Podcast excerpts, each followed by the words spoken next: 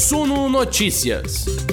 As notícias que afetam os mercados do Brasil e do mundo, comentadas para você.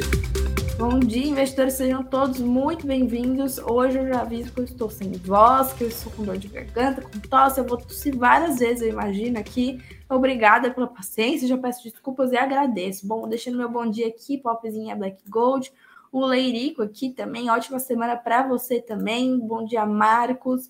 Bom dia para o Alexandre, que já está é, nervoso aqui nos comentários. Bom dia para o Wellington, é, que está dizendo para eu apresentar a live com gorrinho de Papai Noel. Gente, eu não tenho. Se alguém quiser me mandar um, pode mandar, que aí eu apresento amanhã com gorrinho. Bom dia, Verônica, que está dizendo Manchester abaixo de chuva, pelo menos parou de nevar, gente. Neve é péssimo. Bom dia, Giovanni. Bom dia, mãe. Felício, Denise. O Wellington dizendo podia nevar para o Natal ficar tão lindo. Ué, você tá querendo muita coisa, hein? Pelo amor de Deus, que que é isso? Já tô doente aqui no calor, imagina na, na neve, gente. Bom, vamos ver aí quais são os principais tópicos para a gente ficar de olho hoje. Tem enquete para vocês responderem também. Eu dou uma olhadinha nos resultados no final da nossa conversa. Começar aqui com o assunto principal para a gente ficar de olho, né? Ministro do STF, Gilmar Mendes, concedeu uma liminar que tira o Bolsa Família do teto de gastos diz aí a apuração do jornal O Globo, né? Para a gente ficar de olho nisso. Por quê?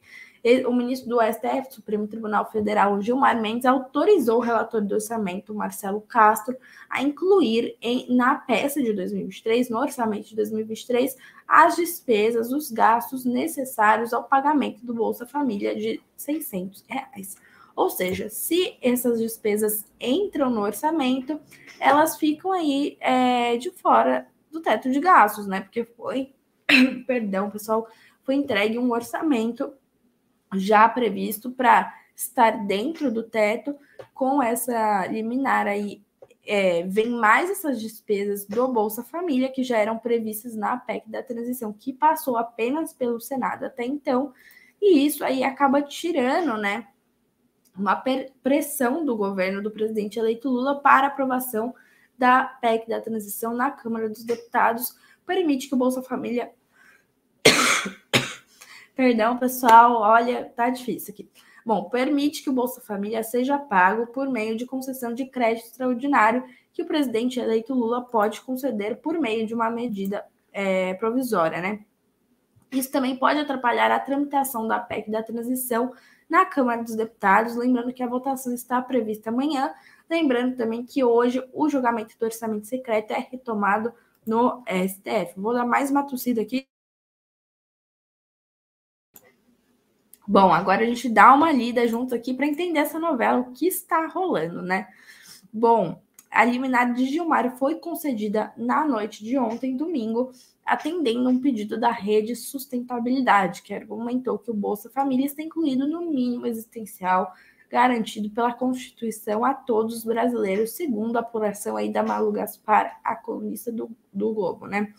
Esse despacho também determina que seja garantido por crédito extraordinário o valor necessário para continuar pagando o Bolsa Família, que, segundo a previsão do próprio Marcelo Castro, seria de 80 bilhões de reais.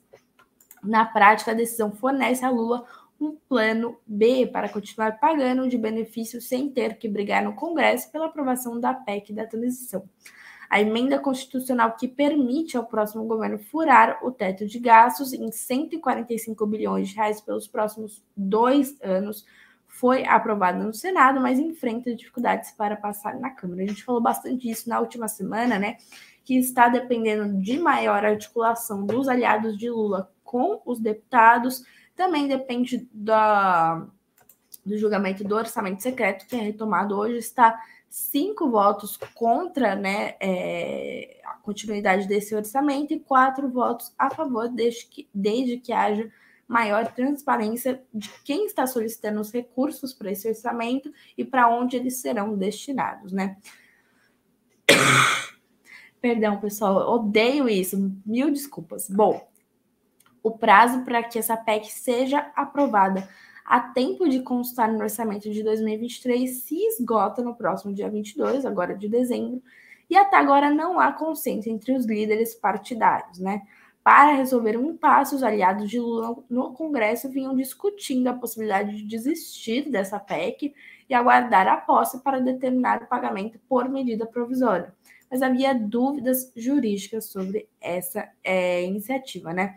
Segundo a interpretação do presidente da Câmara, Arthur Lira, e de outros deputados e senadores, como o teto de gastos está previsto na Constituição, só uma emenda constitucional, uma PEC, poderia autorizar o governo a desobedecê-lo, né? Para aprovar uma PEC, no entanto, são necessários 308 votos na Câmara, o que Lula ainda não conseguiu garantir. Até a metade da semana passada era é, estimado aí esse número de 240, faltando muitos votos ainda para garantir aí essa aprovação da PEC, né? Segundo a colunista no texto, Gilmar Mendes determina que a licença para gastar do governo em 2023 deverá ser destinada exclusivamente ao programa social de combate à pobreza e extrema pobreza, nos termos do parágrafo único do artigo 6 da Constituição. Decisão é baseada em um julgamento do próprio Supremo, ocorrido em 2021.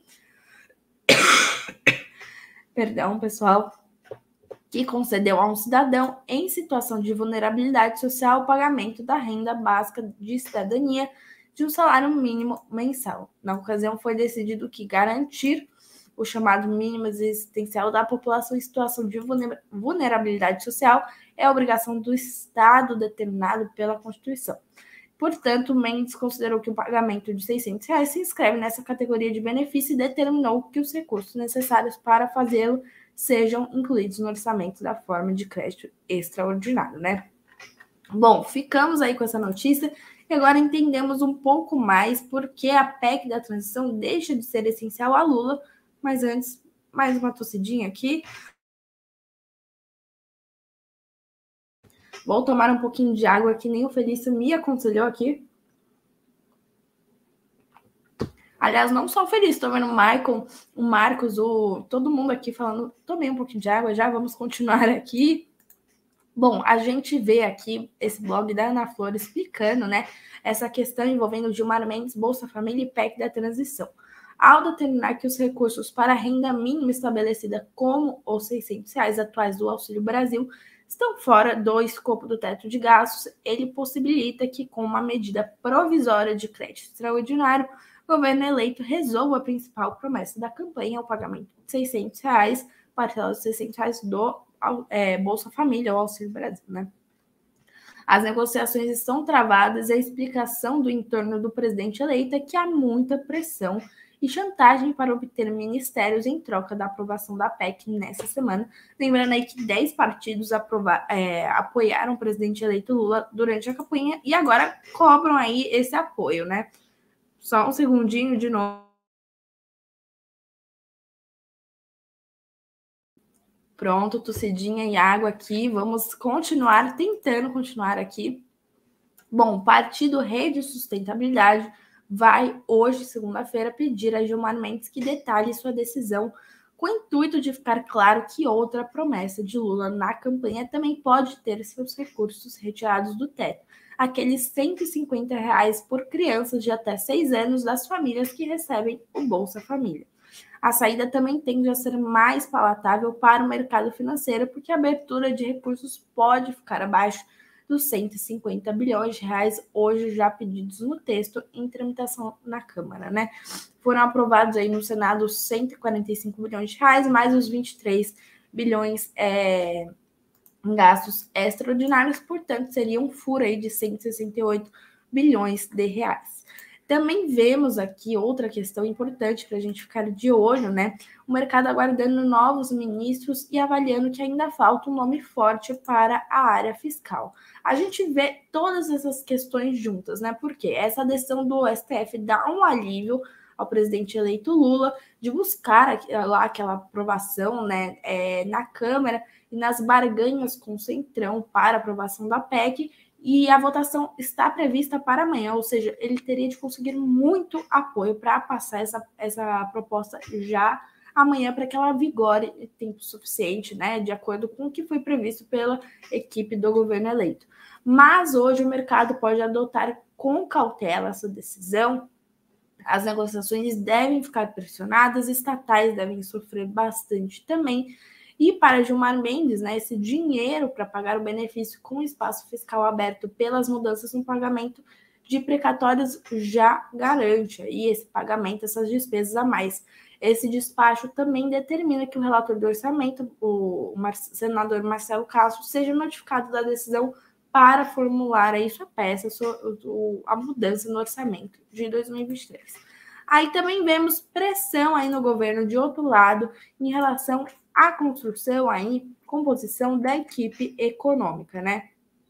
Bom, é, o futuro ministro da Fazenda, Fernando Haddad, que está aí no, nos holofotes do mercado financeiro desde que foi cotado e, e então é, o escolhido para Lula para compor o Ministério da Fazenda, escolheu até agora dois nomes, anunciou pelo menos, né? O Gabriel Galípolo, que é o ex-presidente do Banco Fator, que é o número, será o número dois da economia, né? O secretário executivo do Ministério, e o economista Bernard Api, que será o secretário especial para a reforma tributária. Um dos principais entraves para a definição dos outros nomes que vão compor a equipe é a escolha dos ministros do planejamento, da gestão e da indústria, que tem impacto no xadrez da formação do corpo técnico que vai integrar a equipe da Fazenda. Diz aí essa matéria do Estadão. Guilherme Melo, por exemplo, cotado para integrar a pasta, também é citado para o BNDES, já que ele e o presidente indicado para o banco, Aloysio Mercadante, são muito próximos. Precisa ter um alinhamento aí entre os cargos, né? O PT também quer ampliar sua participação nos ministérios econômicos, mas, por outro lado, o vice-presidente eleito, Geraldo Alckmin, não garantiu nenhum nome até então. Um dos nomes que também surgiram na Bolsa de Apostas para essas negociações é o do secretário da Fazenda do Paraná, o René Garcia Júnior, que já foi secretário de Estado de Controle Geral do governo do Rio de Janeiro, presidente da Fundação Coração, a Fundacor, superintendente da Superintendência de Seguros Privados, privados perdão, SUSEP, e membro do Conselho de Administração do BNDES para o BNDES, né?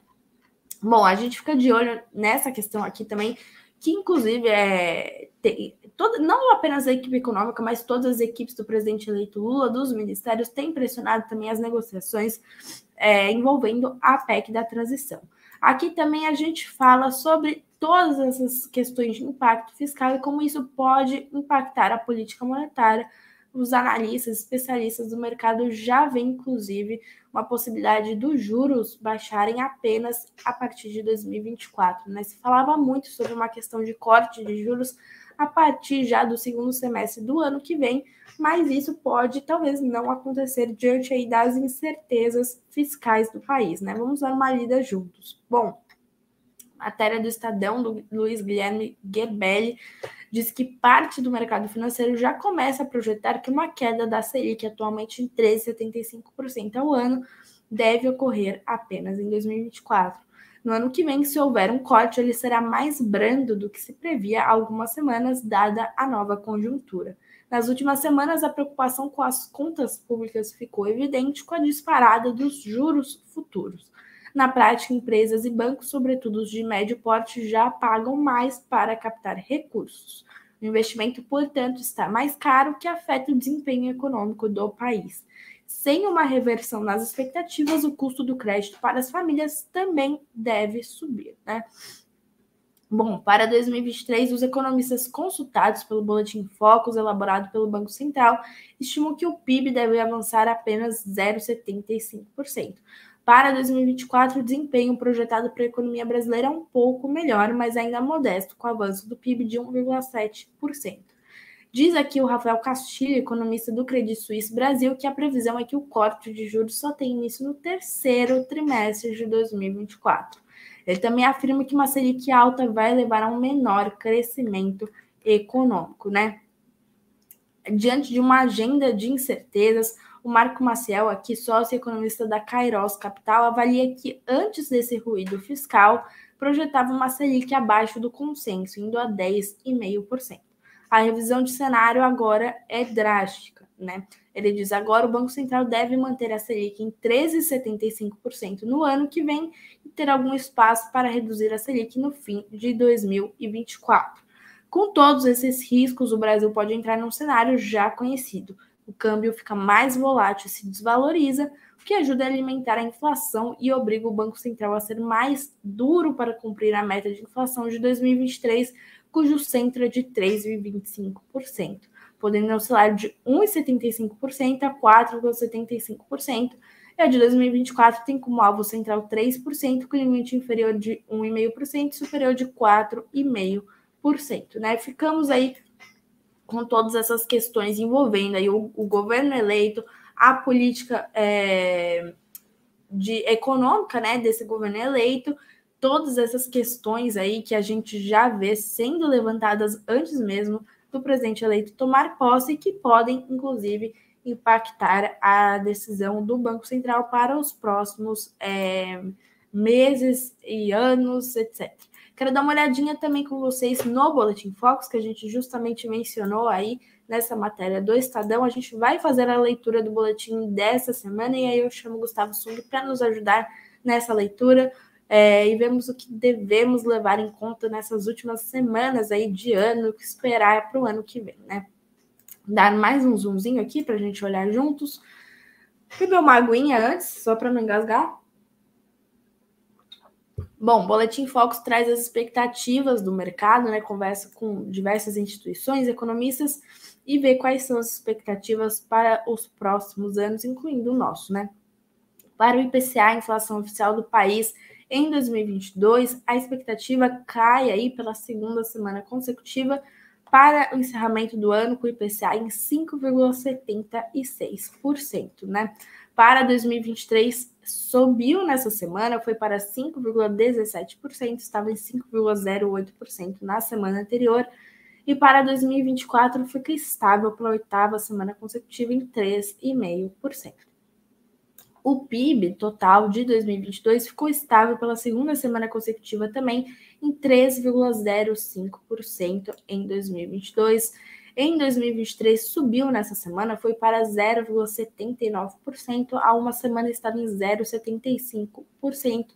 Para 2024 cai pela segunda semana consecutiva é, para 1,67%. Já o câmbio real sobre o dólar ficou estável pela segunda semana consecutiva para 2022 em R$ 5,25. Continua aí há quatro semanas em R$ 5,25 para 2023 subiu de R$ 5,25 para R$ 5,26 e para 2024 também subiu a projeção para R$ 5,25. Já a taxa Selic não aparece aqui, vai terminar o ano em 3,75% ao ano, porque já aconteceu a última reunião do Banco Central, não tem mais o que prever para esse ano, né? Já para 2023, ficou estável a projeção pela segunda semana consecutiva em 11,75% ao ano. Em 2024, subiu nessa semana, foi de 8,5% para 9% ao ano. Bom, vou convidar o Gustavo aqui para nos ajudar na leitura. Vemos aí. Bom dia, Gustavo. Seja muito bem-vindo mais uma vez. Olá, Bia. Obrigado pelo convite. Bom dia, investidores. Boa semana a todos. Boa semana para você. É um prazer receber você aqui novamente. Queria pedir novamente aí sua ajuda para a gente fazer a leitura desse boletim Focus nessa semana de tantas movimentações, né? Bom, é, a gente vamos passar pelo Focus primeiro, depois a gente pode comentar outros assuntos. É, basicamente, acho que 2022 já está basicamente fechado, são ajustes marginais.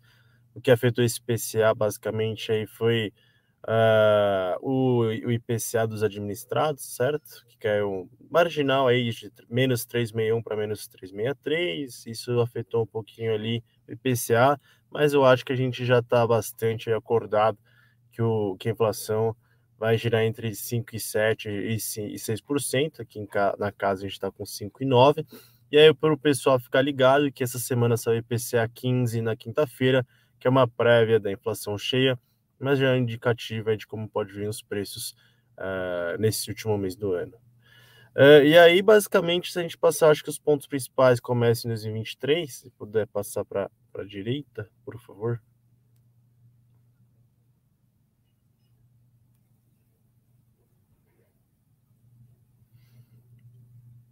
É, pode até mais, Bia, para olhar 25, que é importante, por favor. Aí. Bom, basicamente, pessoal, o que está nos analisando? Aí um PIB que que está vindo mais forte e a, a, tendência aí é um pouquinho que eu vejo um aumento dos gastos que podem haver, medidas como Auxílio Brasil, Bolsa Família que podem sustentar a demanda. Uh, a gente pode também ver alguns outros setores impulsionando a economia, mas a, a tendência, de novo, a gente está com crescimento aqui de 0,7 na, na Suno, mas com viagem alta, tá? Uh, o que nos chama atenção em 2023? O câmbio cresceu novamente margin, de forma marginal, mas aí desde quatro semanas ele está sendo um pouquinho pressionado, tá? É, e é um pouquinho essa pressão, é, muito por conta aí do possível risco fiscal. Se eu não me engano, estava em 5,20 até umas semanas atrás, algum, algum tempo atrás, já está subindo, diferente dessas incertezas. E o aumento da, da pressão inflacionária, que aí saltou de 5,8 para 5,17, acima do teto do limite superior da meta, né? É, basicamente porque a gente vai ver um possível aumento dos gastos, um câmbio um pouco pressionado, uh, e isso vai gerar pressão inflacionária. Não, se não houver nenhum choques externos, a gente não vê muitas pressões que possam vir de inflacionários do exterior. Basicamente, se essa inflação vem de questões domésticas e, a princípio, a gente já sabe que vai ter mais gastos ano que vem.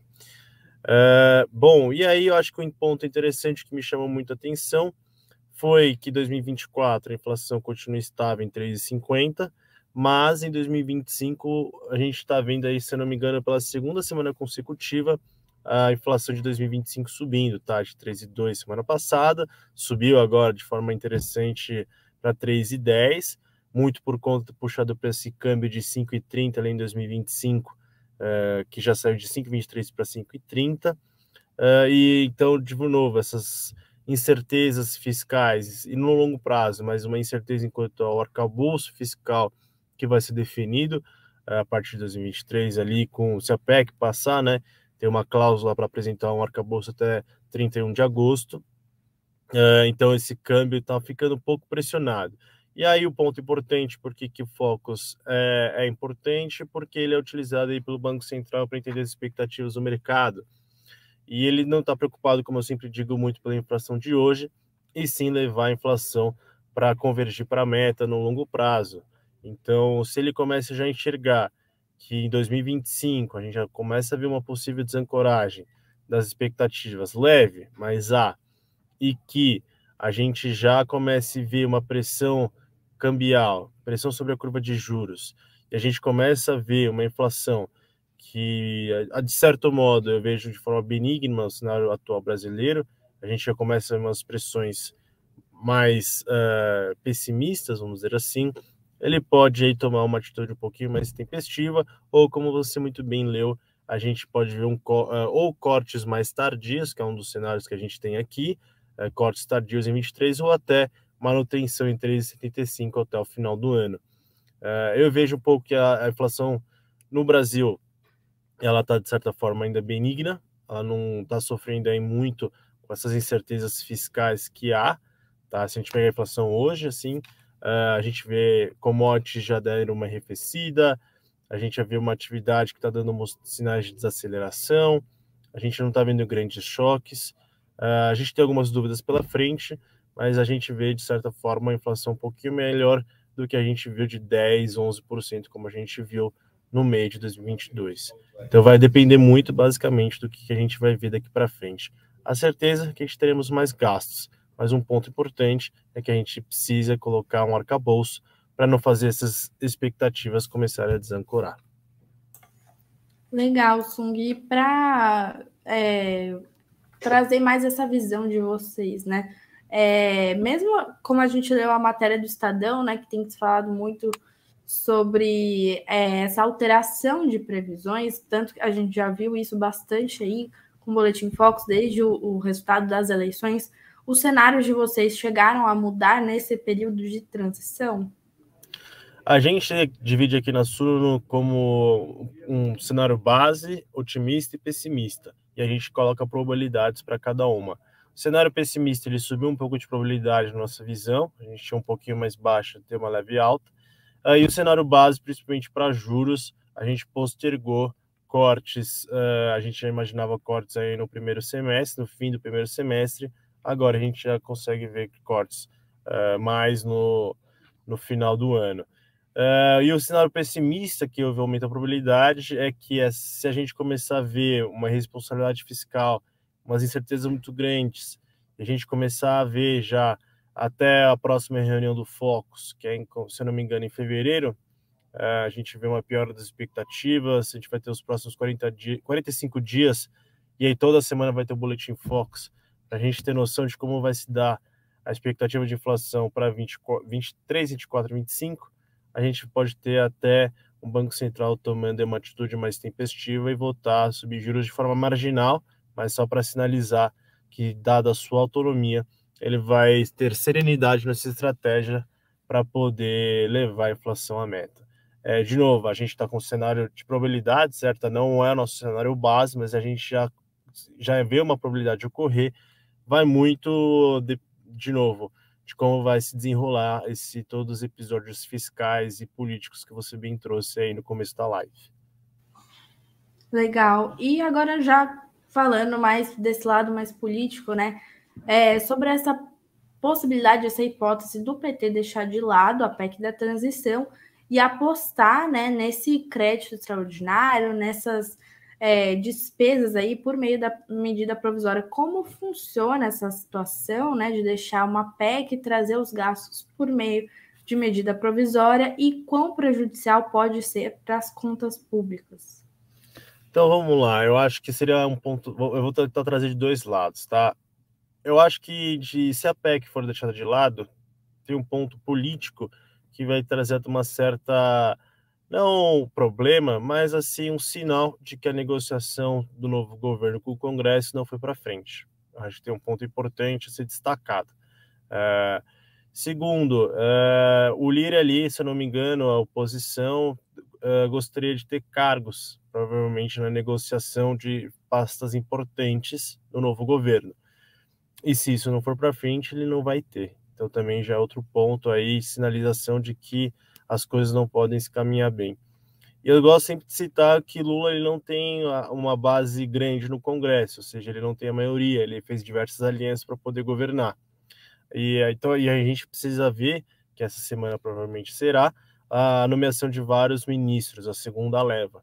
E isso vai nos mostrar um pouquinho de como se deu essas alianças com partidos como o PSD, uh, PMDB, né? PMDB não, mas o MDB, uh, União Brasil e outros partidos, e já começar ali uh, atender de uma sinalização que a PEC não foi para frente, muito por conta desses entraves políticos, até foi aprovado no Senado, mas a Câmara estava esperando um pouquinho para ver o que acontecia com o orçamento secreto no STF, até ali rolou um mal-estar de que Lula podia estar influenciando os ministros para tentar aumentar a transparência do orçamento, gerou insatisfação com Arthur Lira, então já pode gerar um clima aí não tão amistoso se a PEC não for para frente. Por outro lado, agora se a gente pensar de forma econômica, a PEC abriria quase 168 bi, 145 mais os 23 uh, por dois anos. E aí isso colocaria o aumento aí de 400 para 600 Auxílio Brasil, 600, 150 reais para uh, famílias que têm filhos até seis anos, e isso abriria recursos aí para outras promessas de campanha. E aí o que o Gilmar Mendes fez, olha, eu, a gente é, é tem que colocar esses, essa despesa adicional para colocar 600 reais, uh, que geria em torno de 80 bi, com as estimativas aí que você bem trouxe, e seria só para um ano, enquanto a PEC seria dois anos. O mercado pode até enxergar isso de forma uh, positiva, ou seja, você está só colocando um crédito ordinário que seria feito por uma medida provisória, 80 bi, uh, um pouquinho mais. De novo, ele não. Esse é o ponto, né? Você perderia recursos de dois anos, de 140 bi, 168 bi por dois anos. Você joga para 2023, só que você não define quanto você quer abrir de crédito ordinário. Esse mora o perigo. Se de um lado a gente tem um ano com 80 bi, que é estimado para uma despesa adicional, de novo, os cálculos eles podem alterar e colocarem um pouquinho mais de gordura aí, e o ponto é que, de novo, a gente vê um, um judiciário é, pautando, voltando esse tipo, essa tipo de questão, e o grande ponto é que eles não falaram de onde vão tirar esse dinheiro. Essa é a grande questão. É, tanto a PEC, que não foi feito, feito por dívida ou aumento de tributos, como essa medida provisória via crédito suplementar, de novo, você não está mostrando de onde você tira dinheiro. Isso, de novo, tá, vai gerar uh, incertezas fiscais? Vai. Uh, você não tem mais, pode, se a PEC for deixada de lado, a ideia de apresentar um arcabouço fiscal, também aí vai para água abaixo. Então, se de um lado a gente pode ter menores gastos só no, constituídos num primeiro momento, a gente também perde alguns entraves é, na negociação. E, de novo, a gente não sabe de onde vai vir esse dinheiro. Então, esse é um ponto importante que pode gerar, de certa forma, um ruído. E, por fim, só para fechar de novo minha, essa parte, eu acho que é uma sinalização ruim de alianças que pode existir entre o Congresso e o Executivo de não passar uma PEC de transição que foi votada no Senado e está sendo barrada na Câmara. Ou barrada não, retirada da Câmara, né? Sim. E você acha que agora com essa liminar a PEC passa ou vão deixar de lado mesmo? A Câmara não vai gostar? Qual é a sua visão? Eu acho que é um poder de negociação. Uh, eu acho que isso dá uma arma, arma, vamos dizer assim, vamos, isso dá um poder de fogo para o PT e o novo governo chegar no Congresso e falar: olha, se vocês não quiserem passar, negociar, como a gente estava vindo, dado que vocês estão pedindo muito, olha, eu posso deixar a PEC de lado, as negociações que a gente tinha vão, podem ficar de lado, os cargos que já estariam combinados vou deixar de lado e vou seguir o meu caminho como crédito extraordinário. Ou seja, é uma arma extra que, poder de negociação que o novo governo eleito pode ter com o Congresso, uh, isso facilitar até a, a, a transição da PEC, né? a PEC da transição, né? mas a, a votação da própria PEC. Eu acho que a gente tem que esperar, a PEC tem que ser votada até o dia 22 de dezembro, porque precisa votar o orçamento do ano que vem até 2023, depois vai tem que votar a PEC de 2023, o orçamento de 2023, desculpa, pessoal, até essa quinta-feira, no dia 23. É... Então, de novo, e depois entra em recesso, né? Então, as negociações precisam dar rápido. A princípio, eu vejo ainda a PEC passando, eu acho que seria um desgaste muito grande você tirar uma PEC que foi negociada por muito tempo, já foi aprovada no Senado, e só deixar tudo de lado e vamos para uma medida extraordinária. Mas a política, ela é muito dinâmica e a todo mundo pode acontecer. Mas, de novo, eu vejo um pouquinho uma arma de fogo que o novo governo pode usar nas negociações. Legal, e a gente tem visto também, desde o anúncio do Haddad como ministro da Fazenda, o Haddad vindo né, à imprensa, ao mercado, conversar, tentar amenizar situações. Tem dia aí, aquele dia que a lei das estatais foi alterada, bolsa caindo, estatais caindo, a Haddad veio e falou: não, gente, calma aí, não vai ser bem assim, não, a gente não quer gastar tanto assim.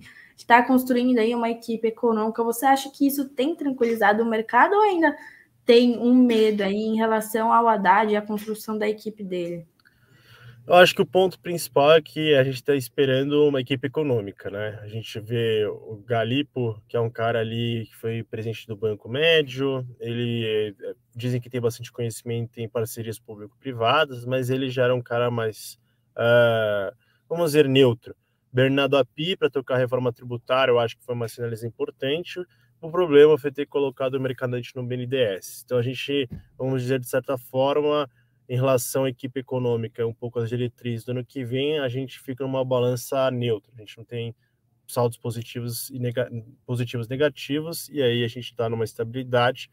E aí a gente precisa ver os próximos nomes que a gente vai se daqui para frente. Quero ver quem que vai ser o secretário de Tesouro Nacional. Dizem que pode até ser o Felipe Salta, mas perdeu um pouquinho de força. Eu acho que vai ser um cargo importante. Eu vejo as declarações dele eh, de forma positiva, mas eu faço uma eu faço uma vírgula.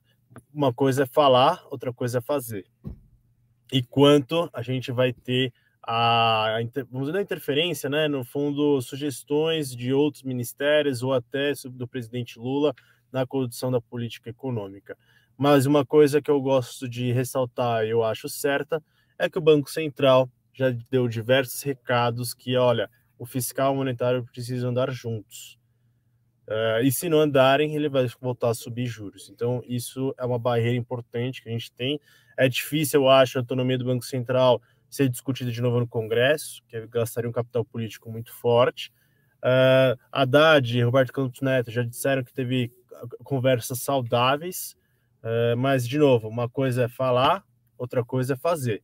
quando a gente começar a ver a equipe econômica, diretrizes da política fiscal, como vai se dar o comportamento do BNDES, será que a gente vai voltar aquelas políticas de créditos subsidiados, taxas mais baixas? Uh, de novo, é um, todo um jogo que a gente precisa acompanhar. E como a gente sempre traz, a gente tem um cenário base e cenários otimistas e pessimistas com devido à sua probabilidade. E aí a gente vai ponderando ao longo do tempo. Quanto mais sinalizações e mais certezas a gente tiver, mais a gente pode vir aqui no Sono Notícias trazer qual caminho vai se dar. E aí a gente pode trazer se o câmbio vai subir mais, se o juro vai subir mais, ou é uma sinalização boa que pode até tranquilizar o mercado. Maravilhoso, e venham mesmo. Bom, por fim, você falou é, que temos IPCA 15 né, nessa semana. Tem alguns outros eventos para o investidor ficar de olho aí antes do Natal? Bom, essa semana a gente também tem lá nos Estados Unidos a terceira estimativa do PIB. Eles fazem uma, duas estimativas, tem a terceira final, mas basicamente a gente vai continuar em um crescimento de 2,9, ali acho que sem grandes alterações. E também tem a inflação do PCE lá nos Estados Unidos na sexta-feira, que é no índice de inflação acompanhado pelo Banco Central Americano.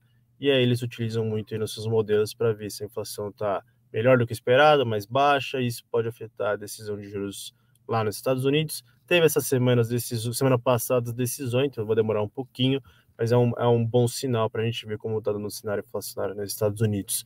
Eu acho que o ponto importante para ficar acompanhando até o final do ano é nomes, ministério, dos ministros e ministérios, composição. A gente já viu que possivelmente a gente vai ter 37 ministérios, é um número alto. Uh, vamos ver como que vai se dar isso. E, de novo, mais diretrizes sobre a política econômica e o desenrolar aí de lei das estatais, PEC de transição, crédito suplementar. Eu acho que são pontos importantes a se acompanhar. Maravilha, Gustavo. Muito obrigada pela sua participação. Boa semana, boas festas. A gente se vê ano que vem agora. Obrigado, Bia, todo esse convite que você faz toda semana. É um prazer participar aqui. Prazer estar com os investidores, com as pessoas. E a gente espera sempre que a gente consiga trazer a melhor informação para vocês. Boas festas, bom Natal, bom Ano Novo e até a próxima. Prazer é nosso. Obrigada, até a próxima. Bom, pessoal, a gente vai continuando aqui, que tem mais algumas notícias para darmos uma olhada, mas vocês estão vendo que o ano está acabando e a gente quer que acabe logo, né? Bom, vou falar um pouquinho de internacional, aproveitando que o Gustavo comentou. A gente vê as bolsas europeias majoritariamente em alta, assim como os futuros de Nova York subindo também.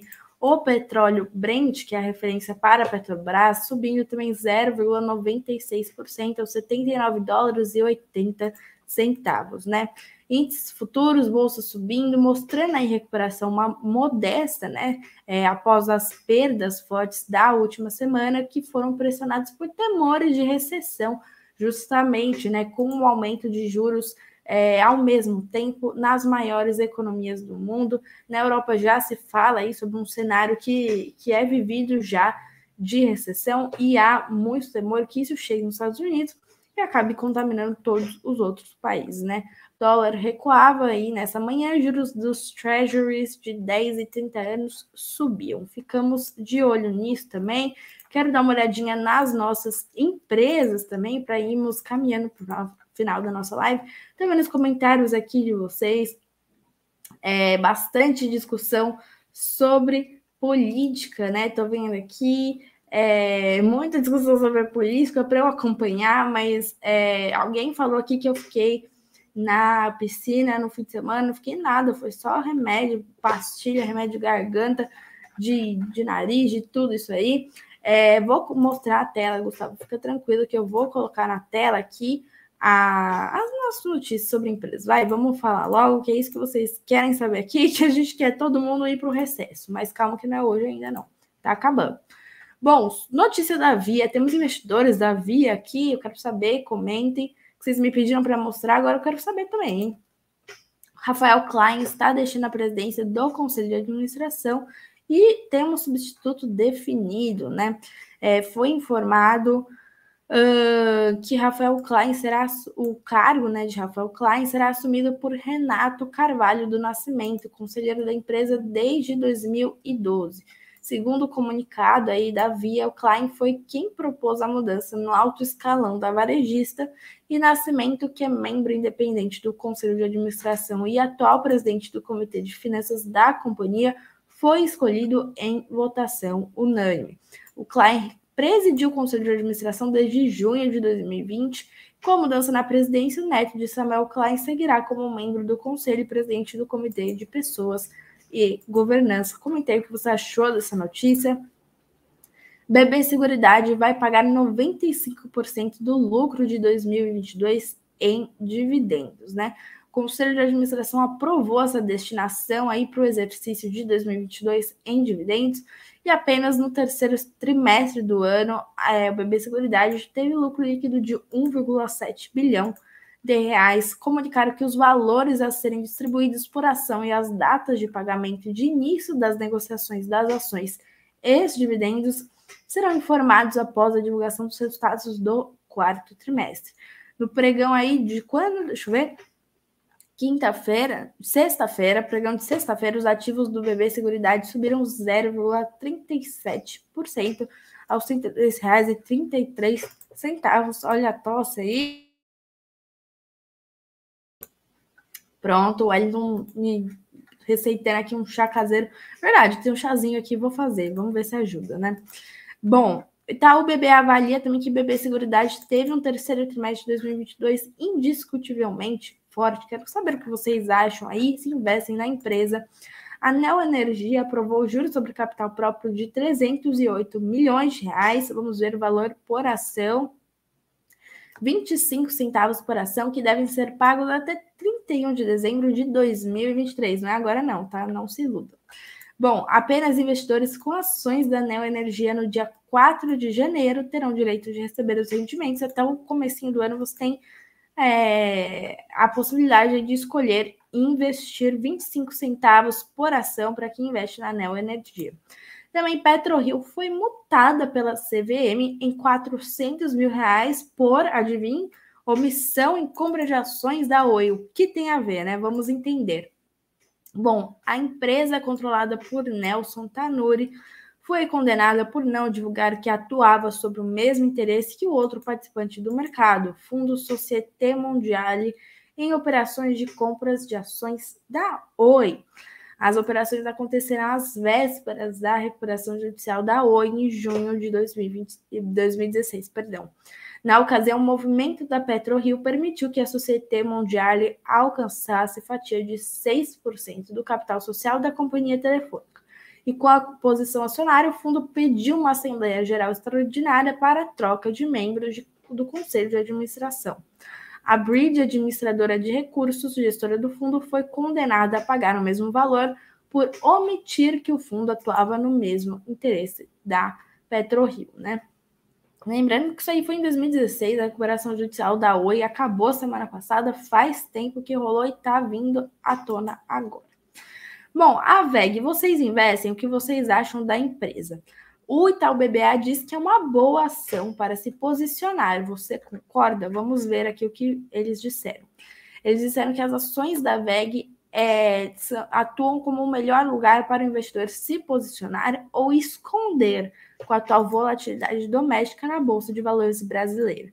Para os analistas, a ação da VEG possui qualidades inigualáveis que esperam que apoiem seu desempenho superior no curto prazo. Recomendação é de compra com preço-alvo de 44 reais.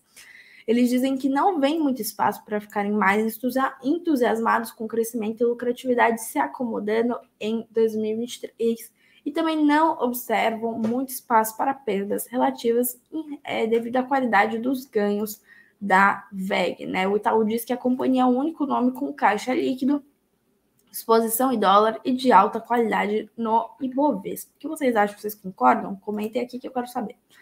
A Engie aprovou dividendos de 200 milhões de reais. Vamos ver o valor por ação para você que investe na Engie. Vai receber 24 centavos por ação. Pagamento previsto para 31 de dezembro para investidores com posição acionária no dia 22 deste mês, que é quinta-feira, se não me engano. E a partir do dia 23, sexta, as ações serão negociadas sem direito aos dividendos, né? Dividend yield de 7,62%. Ó, notícias boas aí para essa segunda-feira, para a gente começar no ânimo já, recesso chegando, vamos lá. Obrigada, Maicon, pelo desejo de melhoras aí. Obrigada pelos comentários de todos vocês hoje na segunda-feira, audiência em peso aqui.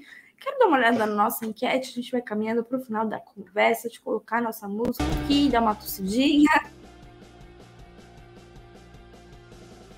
Vamos ver, pessoal, o resultado dessa enquete. Quero saber que nossa audiência está achando sobre a decisão de Gilmar Mendes sobre a retirada do Bolsa Família do teto de gastos. Encerrando aqui, tivemos 185 votos. Ricardo está dizendo que eu estou no ritmo de final de ano.